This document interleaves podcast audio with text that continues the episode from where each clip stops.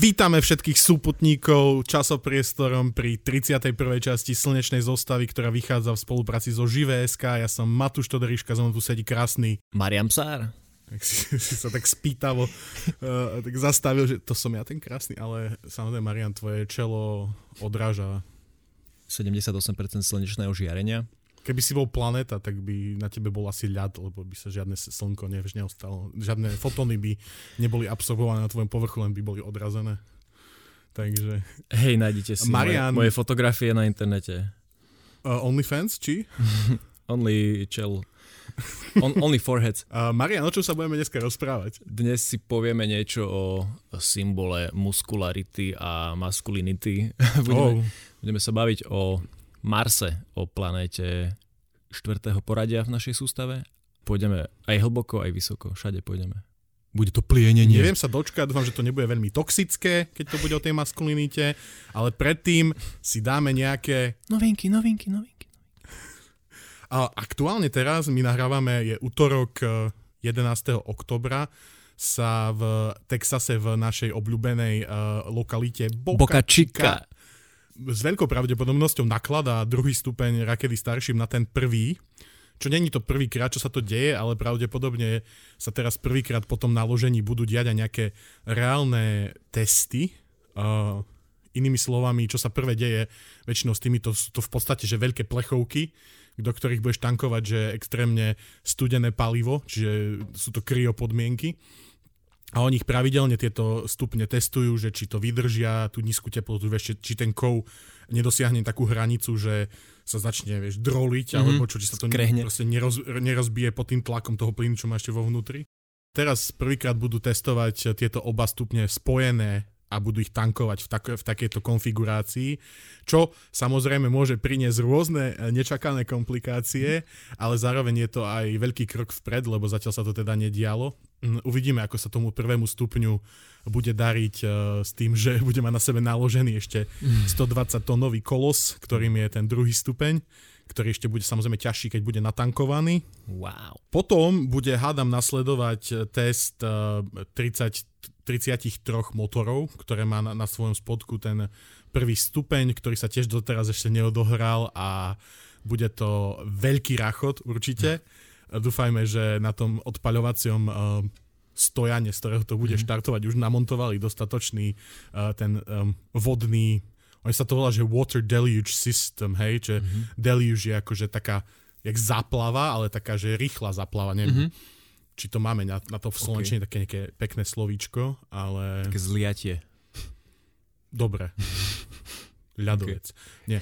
A, a keď sa tento test podarí a bu- bude úspešný, nič nezhorí, e, motory budú uh, pracovať, burácať a pracovať v rámci nejakých tých predvídaných hodnôt, tak sa hadám, do, dočkáme možno aj do konca tohto roka prvej orbitálnej skúšky systému Starship. Som ešte hovoril pred pár mesiacmi, že asi bude prvý štartovať ten Artemis, ako mm-hmm. jeden z tejto dvojice e, obrovských raket, čo majú štartovať, ale to sa stále odsúva a pravdepodobne to bude niekedy, teda neviem, možno to bude až niekedy tiež ku koncu roka. Mm-hmm. Ešte nevieme, takže no, preteky stále prebiehajú a my sme uh, pochopiteľne plní očakávaní. Čakáme s foťákmi v cieľovej Ale čo, čo sa dočkáme už teraz v, v oktobri, Marian? No vy čo, sa, e, vy čo v noci nabúravate do veci, lebo sa pozeráte na oblohu na miesto pred seba, tak e, v oktobri môžeme sledovať dva meteorické roje. Ten e, silnejší budú Orionidy, ktoré budú teda vylietať zdanlivo zo súhvezdia Orion.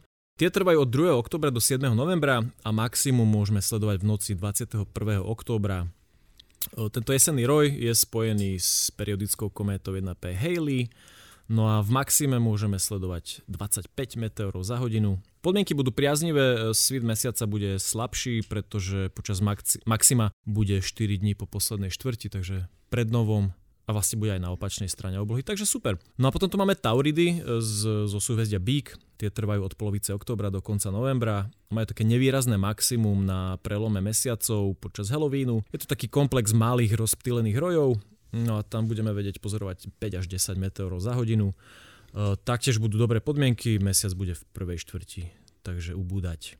Kúkajte hore a napíšte, či ste niečo videli. Potom Marian, myslím, že by sme mali spomenúť, teraz to asi nemáme presne napísané, ale mm-hmm. ak sa neviem, tak 25.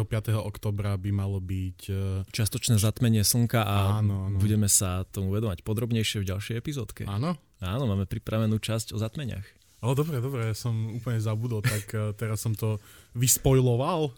Be ready. Čo sa stalo ešte na začiatku tohto mesiaca, p- presne 1. oktobra, bolo to, že uh, taký ten pomyselný orbitálny klub, ktorý existuje, ktorý združuje všetky tie spoločnosti a či už súkromné alebo štátne, ktorým sa podarilo dostať raketu uh, na obežnú dráhu Zeme, tak bol, sa rozšíril o novú spoločnosť, ktorá je spoločnosť Firefly, čo znamená po slovensky Svetlánska muška. Svetluška, áno, Svetluška. presne tak. A táto spoločnosť uh, mala teraz druhý pokus o to dostať sa na, orbitál, na orbitu. Myslím, že pred pár mesiacmi sa ten prvý pokus uh, nepodaril.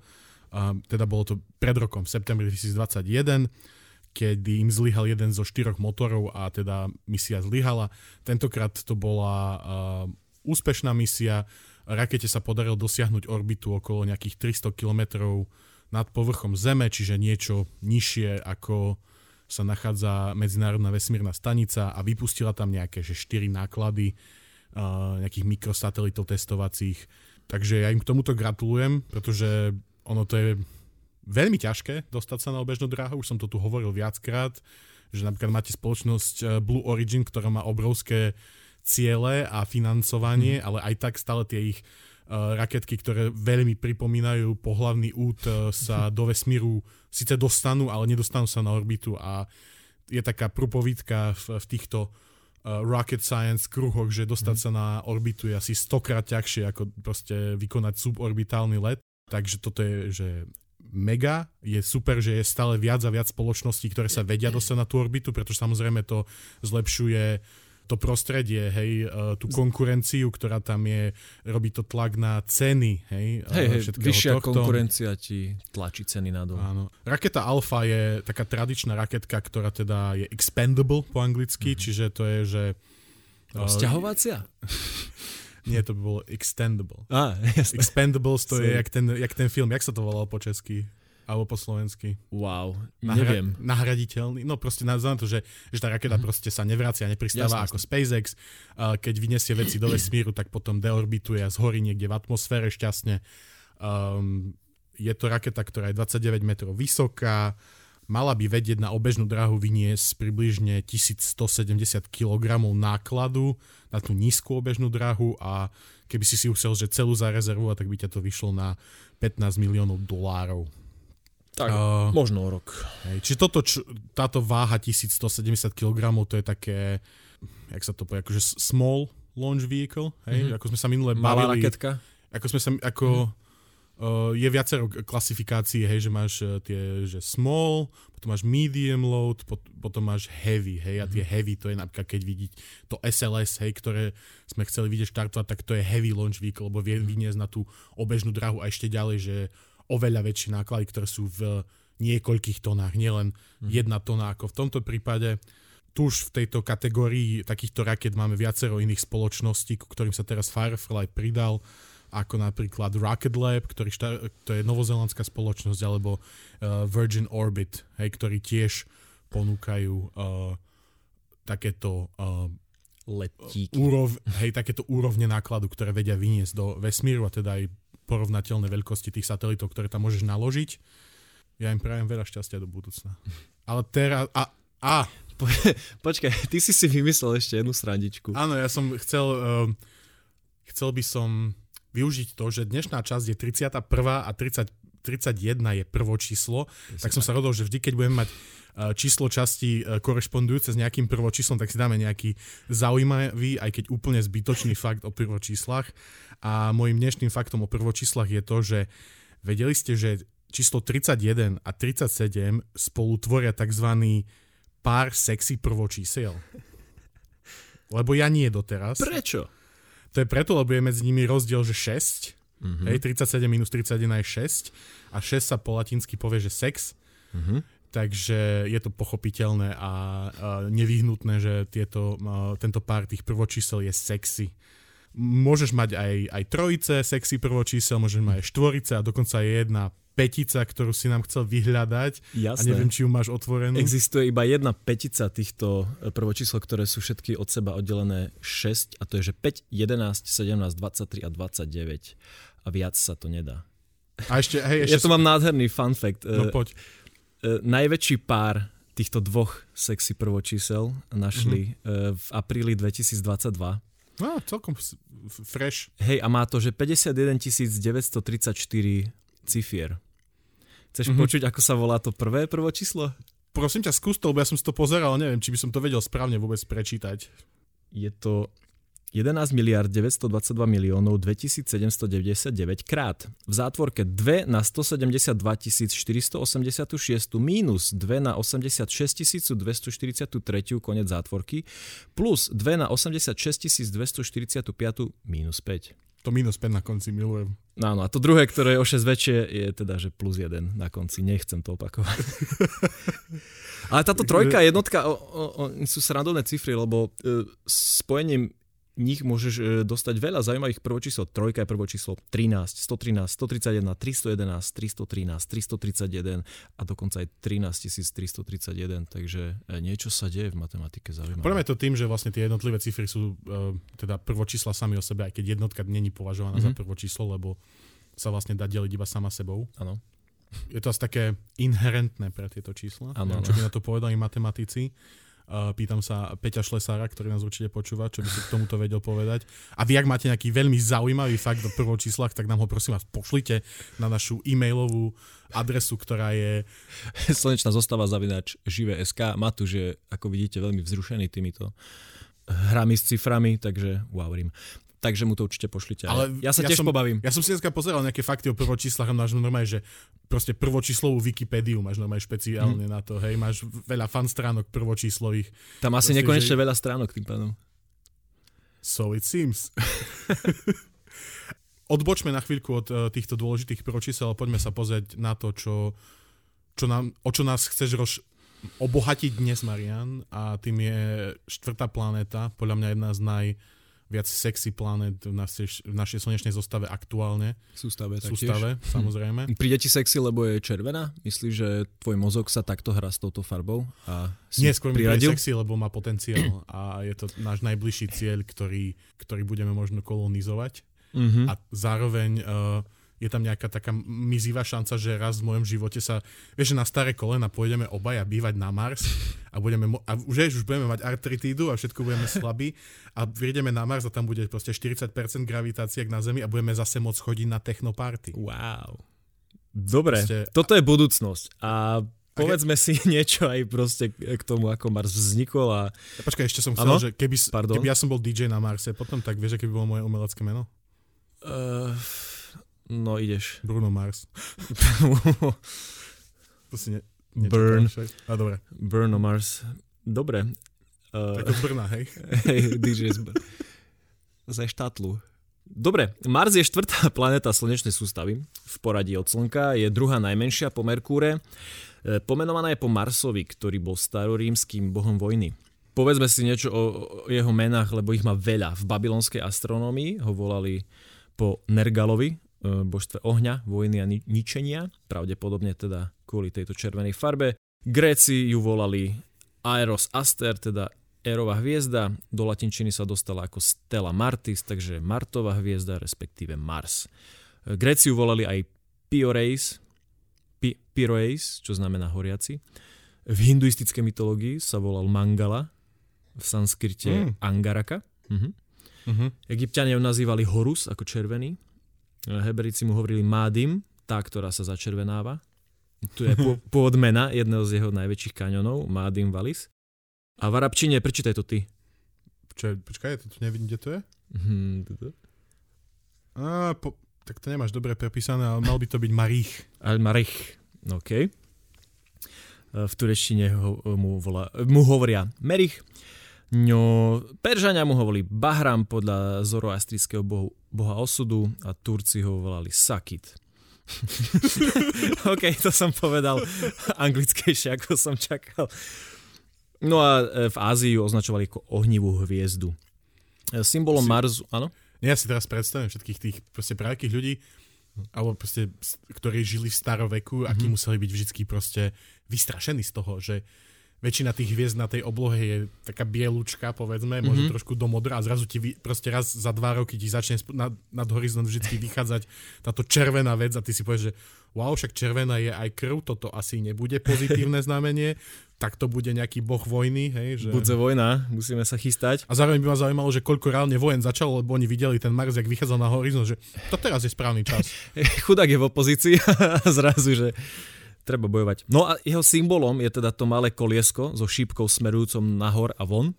Je to aj symbol pre teda e, mužské pohlavie. Je to štilizované zobrazenie štítu a kopie. Si vedel? E, ktoré, nevedel. Po, ktoré používa rímsky boh Mars.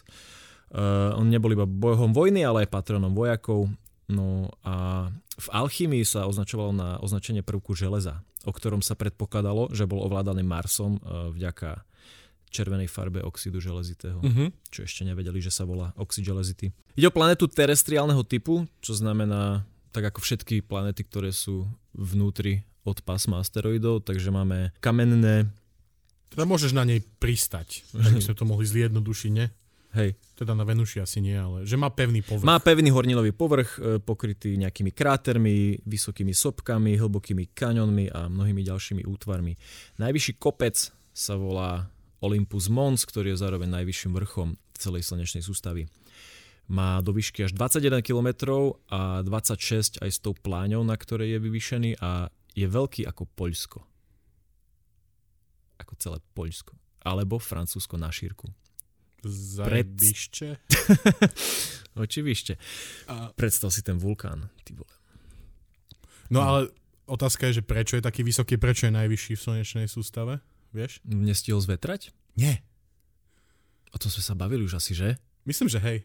No. Nie, že to je, proste je to o tom, že máš nejaký limit, aké vysoké kopce môžeš mať na základe toho, ako gravitačné mm-hmm. pôsobenie má tvoja planéta. A to je pravda vlastne. A teda keďže na Marse je to 40% zo Zeme, hej, mm-hmm. tak uh, aj ten kopec vie výraz vyšší bez toho, aby sám sa na seba zrútil, hej, mm-hmm. že že to, čo máme ma, uh, Everest na Zemi, tak to je, myslím, že to je nejaké hraničné, niekde tie 8 tisícovky sú na Zemi mm-hmm. také hraničné, že inak, že ten kopec by mohol nejakou tektonickou alebo vulkanickým pôsobením uh, výrazť aj vyššie, ale potom by uh, proste... Nejak by sa zrútil. Opadával, alebo... neviem, jak by som to nazval, kolapsoval. Kolaboval, hej. Áno, to som chcel povedať. No, náš Mars je obklopený takou veľmi riedkou atmosférou, ktorá má percento E, hmotnosti ako naša je tvorená prevažne e, oxidom uhličitým. No a náš e, Marsik obiehajú dva mesiace, ktoré sú také nepravidelné zemiačiky. Volajú sa Phobos a Deimos podľa Marsových synov. Strach a hrôza. Ten musel byť píšný otec. Keby som mal bojové psy, tak ich nazvem Phobos a Deimos. Alebo strach a hrôza. Ty by si po bojové psy. Ja by som nemal bojové psy. Jedine, že by vyzerali ako zemiaky. Who's my little potato? Mars teraz môžeme e, pozorovať na nočnej oblohe, vychádza teraz niekedy medzi 8 a 9, vidíme ho na oblohe celú noc, vychádza samozrejme na východe, momentálne je niekde v blízkosti súhvezdia Bík, takže môžete sledovať e, Aldebaran, to je taký červený obor v tomto súhvezdí a ešte niečo červenší a väčší je pri ňom Mars. Uh-huh. A môžete ho kúkať celú noc. Ja som minule išiel domov a tak krásne predo mnou bol ten Mars celý čas mi akože ukazoval cestu domov a bolo to veľmi pekné. Hej, v súčasnosti vieme ešte sledovať stále Saturn, e, ktorý vychádza ako prvý, potom Jupiter, ten je fucking najjasnejší teraz, e, nedávno bol aj v konjunkcii s Mesiačikom. Áno, ja som to akurát, to bolo v sobotu, nie? A ty si aj pridával príspevok mm-hmm. na náš uh, Instagramový účet a ja som to tiež sledoval, že jak, jak si úplne išli po tej oblohe tak spoločne, že jak za ručky a bolo to veľmi pekné. Feláci.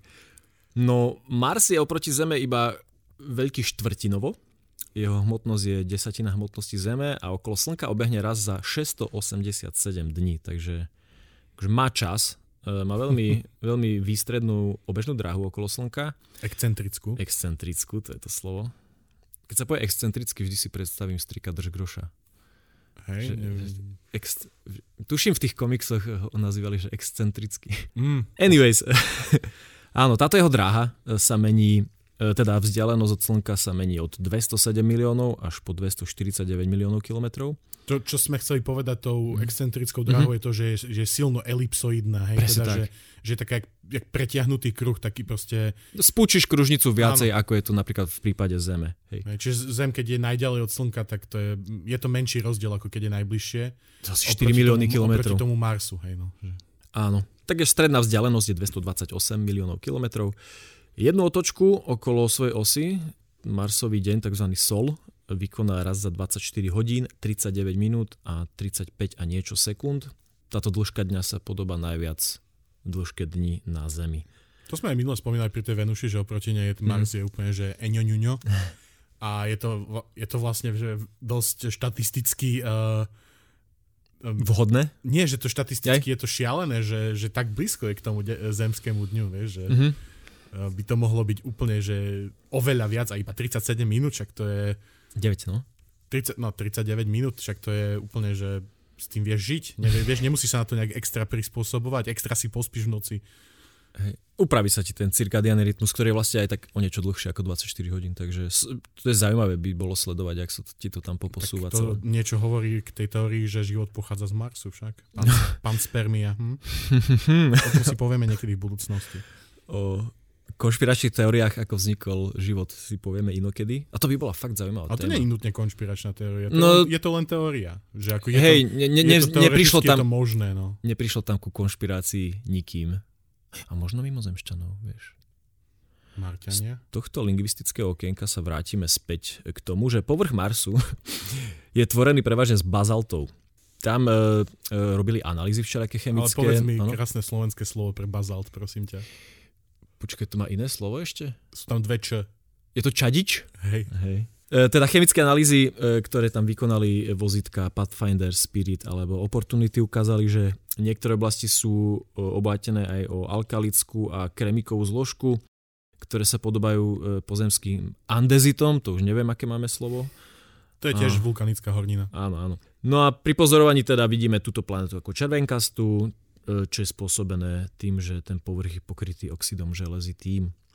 To už sme si vraveli, že Mars obieha kolo Slnka po výstrednejšej elipse. Doba obehu je teda oveľa, oveľa dlhšia, je to 600, takmer 687 e, pozemských dní. E, sklon rotačnej osy ku kolmici je podobný ako pri Zemi. My to máme 23 stupňov a Mars má 25. A vďaka tomu sú tu taktiež ročné obdobia.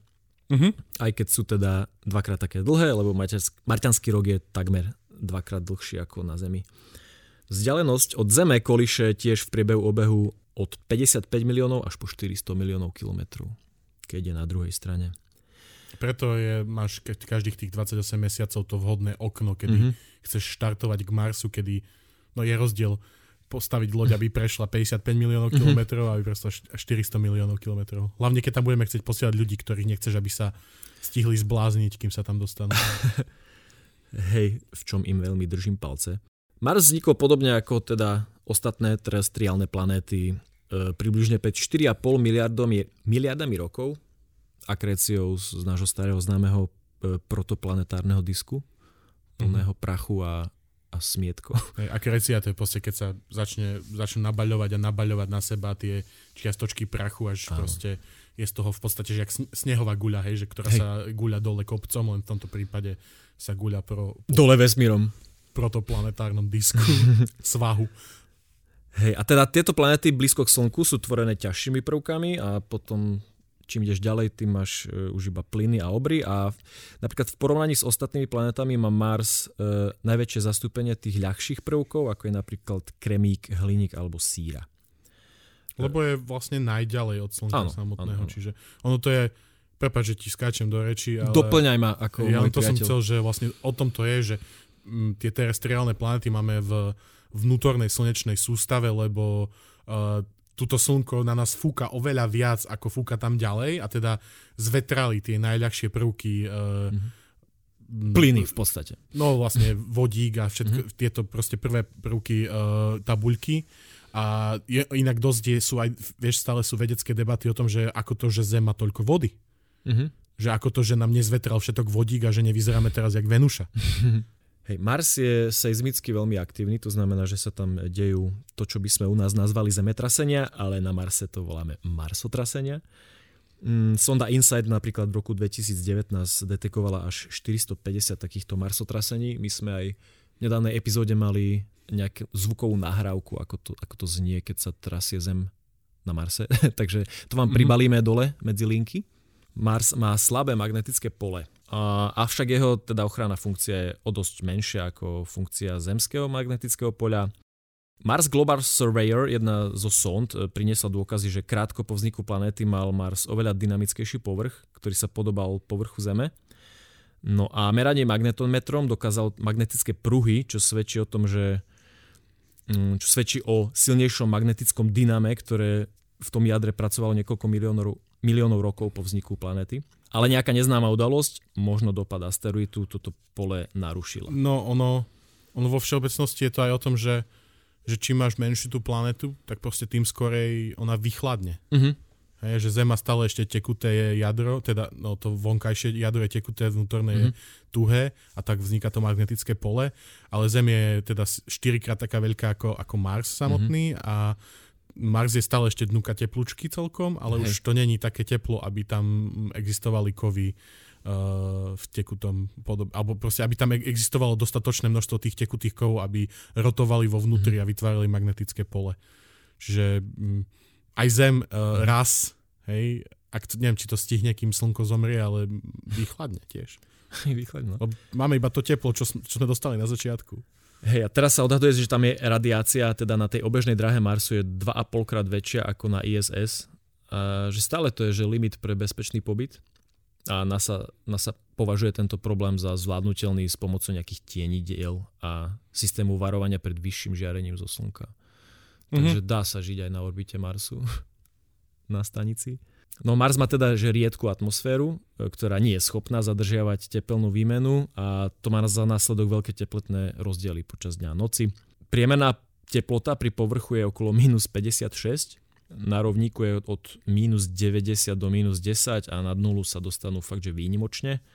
Napriek týmto občasným e, priaznivým teplotám nemôže tam existovať kvapalná voda, pretože je tam taký slabý tlak, že sa okamžite vyparuje. Podľa najnovších poznatkov voda existuje aj v kvapalnom skupenstve, ale je nasytená soľami, čo znamená, že sa e, že mrzne pri nižšej teplote teda je stále tekutá. Ale na povrchu Marsu podľa mňa nenájdeš takúto vodu, to je skôr, že... Pod, na povrchu nie, pod, na povrchu. Lebo ja nemám... Práve na, na povrchu Ja som si dneska hej, hej. pozeral trošku Aha. ten scenár a tam si máš to tu uh-huh. nás, sme pri tom, že na, objavili tekutú vodu na Marse a ono to podľa mňa no. pre lajkov to vždy evokuje to, že aha, tam je jazero. Tam niečo hej, teče. Hej, hej, alebo tu uh-huh. natečie, hej, potôčik z určiaci. Uh-huh. A ono to je väčšinou myslené tak, že tá voda sa nachádza v nejakých, uh, myslím, že akviféroch, alebo proste podzemných zásobníkoch, uh-huh. kde na ňu pôsobí tlak a aj vyššia teplota uh, teda a zároveň je izolovaná od toho povrchu, čiže no, sa ne, neodparí a nezmizne, nezmizne preč, hej. Takže len to som chcel k tomu mm-hmm. povedať, že keď budete niekde vidieť, že objavili vodu na Marse, tak to je pravdepodobne, že mega hlboko. Hej. Ešte sa dostaneme e, k typom vody na Marse. Ešte si povieme, aký je tam tlak. Je tam niečo iba medzi 600 až 1000 paskalov, čo je 100 až 150 krát menej ako na Zemi. E, respektíve sa to rovná tlaku, ktorý je 30 km nad povrchom Zeme. Pred 4, 4 miliardami rokov mal e, fakt, že hustnú atmosféru a bol tam tlak takmer pol baru, čo je vlastne polovica tlaku na Zemi. Atmosféra je 95% oxid uhličitý, potom sú tam takmer 3% dusíka, argón, kyslíka je tam že 0,13%, takže máme čo robiť. Nejaký oxid uholnatý na zadusenie a, a vodné páry, ktoré teda vznikajú sublimáciou ľadu z polárnych čiapočiek. No a ešte v menšom množstve tam nájdeme nejaký neon, kryptón, xenon, ozon, metán. No a tieto čiapočky, Mars má teda dve trvalé polárne ľadové čiapky. Na oboch poloch pozostávajú predovšetkým z vodného ľadu, čo je 70%. Tam, áno? Ja čakám na to ale. Hej. No, hromadí sa tam zamrznutý oxid uhličitý, hej, ktorého strašne veľa v tej atmosfére. On sa hromadí ako taká tenká vrstva, on má hrúbku asi 1 meter. Na severnej čiapočke iba keď tam je zima, zatiaľ čo južná čiapočka má trvalý suchý ľad, ten má hrúbku asi 8 metrov. No a táto trvalá pokrývka suchého ľadu je pokrytá takými plitkými kruhovými jama, jamami, e, ktoré sa zväčšujú o metre za rok, to znamená, že tá trvalá pokrývka CO2 časom degraduje. Ja som chcel k tomuto mm. povedať iba, že ono to je spôsobené aj tým, že tá vlastne, že tá južná polárna čiapočka je, má oveľa viac toho suchého ľadu, že uh, zima na južnej pologuli Marsu je oveľa uh, silnejšia Silnejšie. ako na tej severnej, lebo kvôli tej excentricite tej obežnej mm. dráhy, tak je uh, vtedy viac vzdialené od, vzdialené od slnka, ako mm. keď... Podobne ako u nás na južnej pologuli na Zemi je tiež tá zima slabšia napríklad a mm. leta sú silnejšie vo všeobecnosti. Hej. Tá severná polárna čiapka má priemer asi 1000 km. Je tam toľko ľadu, čo približne, približne že má Grónsko. E, južná polárna čiapka má priemer 350 km a je hrubá, že 3 km. Čo sa týka atmosféry, vo výške nejak 40 až 50 km je tam vrstva riedkých plynov so stálou teplotou a potom v 130 km sa začína ionosféra a vodíková korona siaha až do výšky 20 000 km.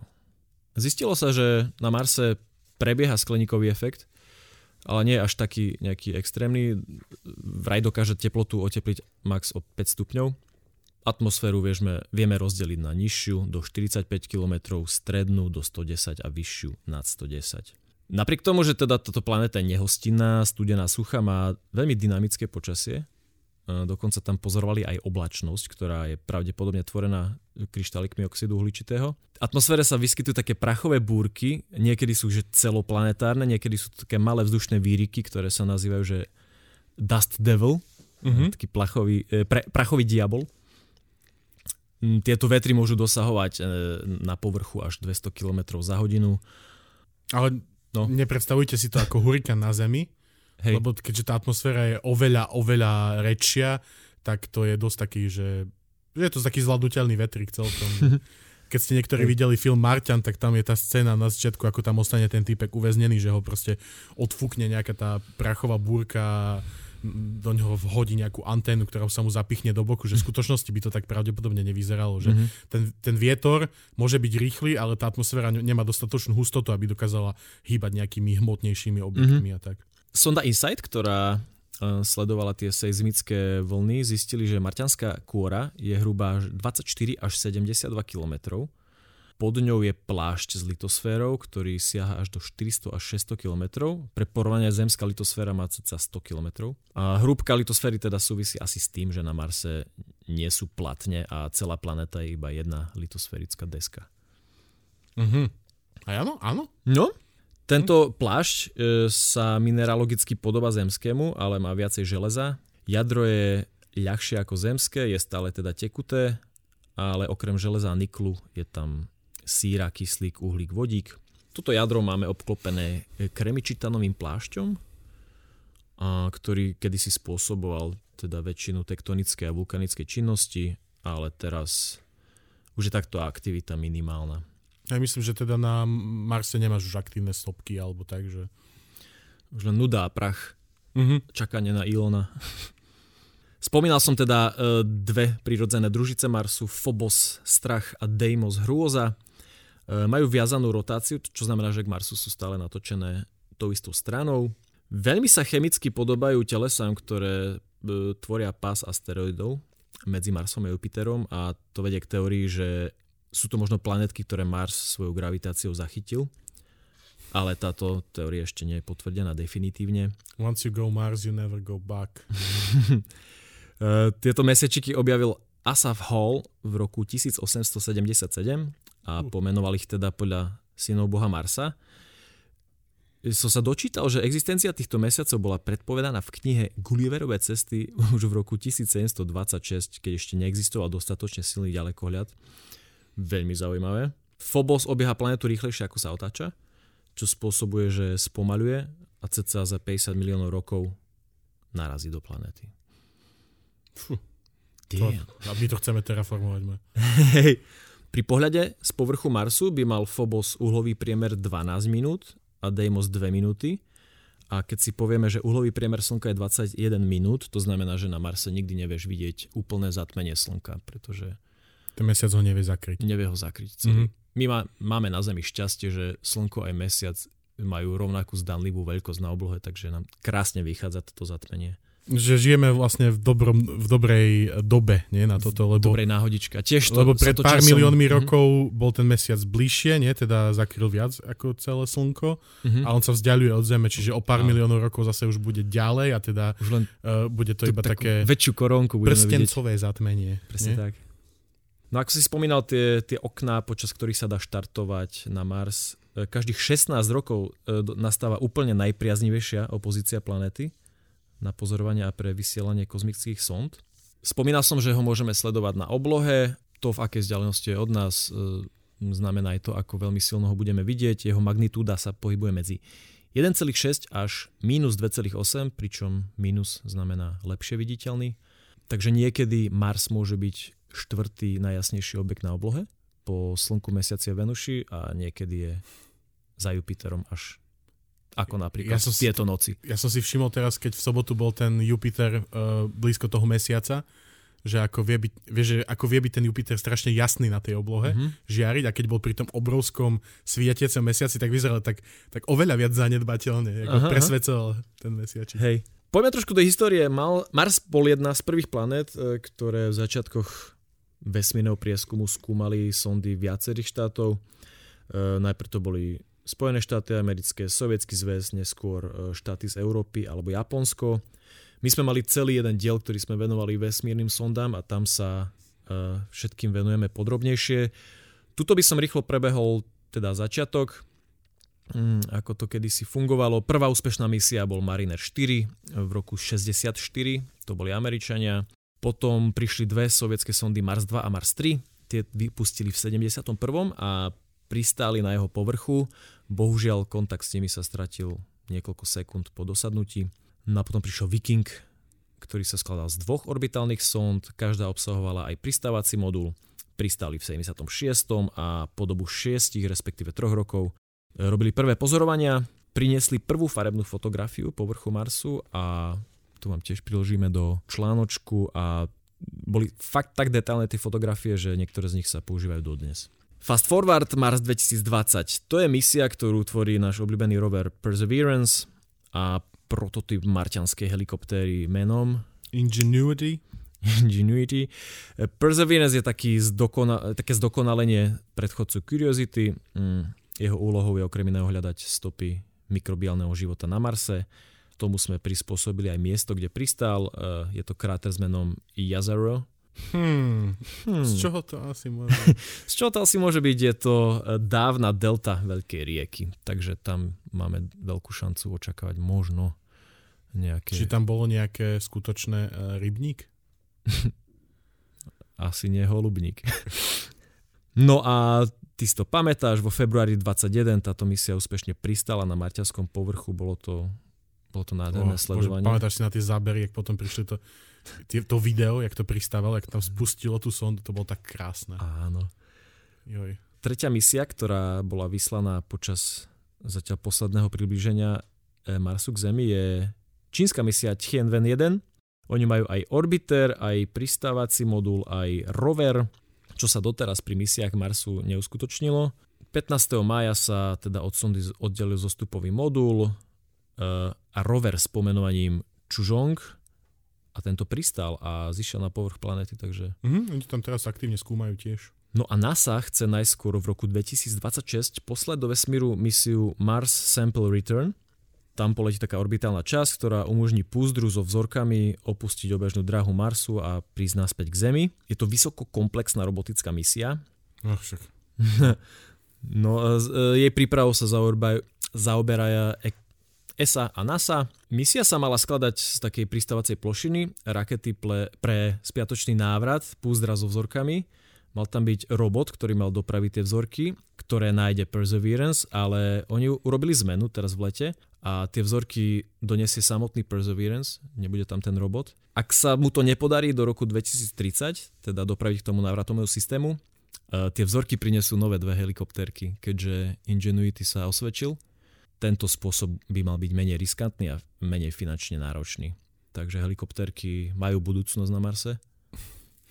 Ja vždycky rozmýšľam, že či uh, že či sa to vlastne vôbec stane dovtedy, keď tam prídu prví ľudia, ktorí budú tie vzorky môcť že zobrať. Dúfam teda, že, sa, že, že čím skôr tam budú tí ľudia na tom Marse, lebo vážne akože spraviť robotickú misiu, ktorá musí všetky tieto jednotlivé kroky vykonať mm-hmm. a dúfať, že žiaden z nich nezlyhá. Kroky, ktoré majú podkroky. No, tak to je extrémne náročné. No, keď sa toto všetko podarí, tak raketa odštartuje z povrchu Marsu, bude musieť fungovať na tuhé pohonné hmoty, lebo kvapalné by sa kvôli krátkej dobe skladovateľnosti museli vyrobiť krátko pred štartom a teda priamo na Marse a to by bolo príliš zložité. Ešte tam doneseš aj extra tovarničku, ktoré si vyrobíš palivo. Potom vyniesieme ten náklad na obežnú drahu Marsu, tam sa to púzdro stretne s európskym orbitálnym modulom, americký systém to zachytí, uloží to do návratovej schránky, ktorá má zabraniť kontaminácii. No a potom vystrelíme to na Zem, ono to zabrzdí v atmosfére a bez padákov to dopadne do púšte v Utahu. Púzdro bude zosilnené, aby to vydržalo. Padáky sa nepoužijú preto, lebo ak by zlyhali, tak sa to roztriešti a môže sa to vzájomne kontaminovať. A malo by to byť týmto, že aj, aj ľahšie. No a ešte zo pár e, zaujímavostí z popkultúry. Uh-huh. E, možno niektorí poznajú u Wellsovú knihu Vojna svetov z roku 1898, ktorá opisuje inváziu Marťanov z umierajúcej planety na Zem a vojnu s ľudstvom. Kniha sa stala hitom a vysielali ju v rádiu v 38. a to vysielanie bolo tak presvedčivé, že ľudia, ktorí to zapli neskôr, tak In sa, media zres, hej? tak sa fakt, že báli, že ide o skutočnú udalosť a spôsobilo to paniku, chaos. To je šialené. No a ešte určite všetci poznajú snímku Tvár na Marse, ktorú priniesol kedysi Viking, sonda Viking. A ľudia si mysleli, že o, to bude nejaké dielo mimozemskej civilizácie, chcú nám niečo povedať a potom samozrejme prišli kvalitnejšie snímky a ukázali, že to je štandardne hra svetla a tieňov. To už bolo viackrát, aj keď no, Percy prišiel nie, na Mars, tak bolo už viacej odvtedy také, že bože, ak to vyzerá ako nejaká Buda, hej, čo tam zasníma, hey, hey, hey, príde k tomu bližšie, OK, je tu kameň a také, čo ste čakali priatelia, že to bude Buda a tam bude bývať, neviem, kto už je na Marse, hej, ale... Asi nikto. Pán školník. Hej. A ešte existuje trilógia Mars, ktorú by si mohol ty spomenúť, Scifičková? No, tu Či to nemáš na, načítané? Tak keď už máme dielo Mar... To, Marian, veď som ju toľkokrát o nej hovoril, ty sa ma spýtaš, či to mám načítané. Uh, jasne, že máš. Uh, keďže sme v dieli o Marse, tak ju povedz tu ešte, len to tak zhrň. No, uh, trilógia Mars Trilogy, ktorá je vlastne Red Mars, uh, Green Mars, Blue Mars, tak to sú teda tri knihy, ktoré napísal Stanley Kim Robinson niekedy v 90. rokoch. Tá sa zaoberá e, kolonizáciou a postupným terraformovaním Marsu a jeho vlastne sociálnym, ekonomickým a všelijakým vývojom. Je to veľmi dobrá trilógia, ktorú vám odporúčam a ktorá vážne veľa ti to dá. Je tam vážne, mm-hmm. že nie je to také, že dobre, prišli sme na Mars a uh, teraz tu ideme postaviť mesto, ale je to také, že zamyslel sa nad tým, že do akej miery my máme napríklad právo terraformovať Mars, hej, že či by sme nemali uh, Mars zachovať rovnaký ako bol, hej, že je to nejaké dedictvo, hej, že nie je to proste prírodná rezervácia, ale je to proste nie niečo, čo máme meniť, ale niečo, čo máme uchovať? Áno, hej, alebo že, alebo že keď založíme nejakú novú spoločnosť na Marse, hej, ktorá sa pravdepodobne skôr či neskôr odtrhne od samotnej Zeme, tak aké má mať ekonomické smerovanie, hej, má, lebo keď žiješ v takýchto podmienkach, kde potrebuješ vzduch, kde potrebuješ skafander, aby si išiel vonku, kde vlastne každý tvoj deň je otázkou toho, či budeš mať tie jednotlivé súroviny, aby si mohol prežiť, tak uh, on to tam rieši tým, že tam navrhuje nejakú formu E, socializmu alebo niečo takej mm-hmm. koopera- takej komunitnej kooperácie, hej, že požičiavania vecí a takže nikto mm-hmm. nič nevlastní a všetko, čo potrebuješ, na to máš nárok. Tak uh, veľmi pekná kniha, teda trilógia a um, bude to raz aj určite v našom čitateľskom no, klube. No práve nad tým premyšľam, že by to mohol byť... Kamu, ale to je, že je to dlhá kniha, kniha že? Hej, takže uh, by si si na to musel vyhradiť, uh, že čas. Že do marca. Dobre, uh, my vám dáme vedieť, čo bude ďalší čitateľský klub. Uh, nastavíme to tak, aby sme si to čo dočítali do Vianoc, povedzme. Dobre, dajte nám tipy, čo by ste si chceli vy prečítať a zároveň, aby sme si my prečítali a potom sa o tom bavili v ďalšom dieli. Toto bol diel o Marse, dúfam, že máte oveľa väčšiu chuť uh, ho navštíviť potom, ako ho Alebo aj predtým, ako ho terraformujeme. O 30 rokov uh, Valais Marineris uh, Technoparty Bruno Mars, budeme tam, príďte prosím vás. Myslím, že to bude, že útorok o 7. Teda neviem, neviem, aké budú dni v týždni na Marse teraz.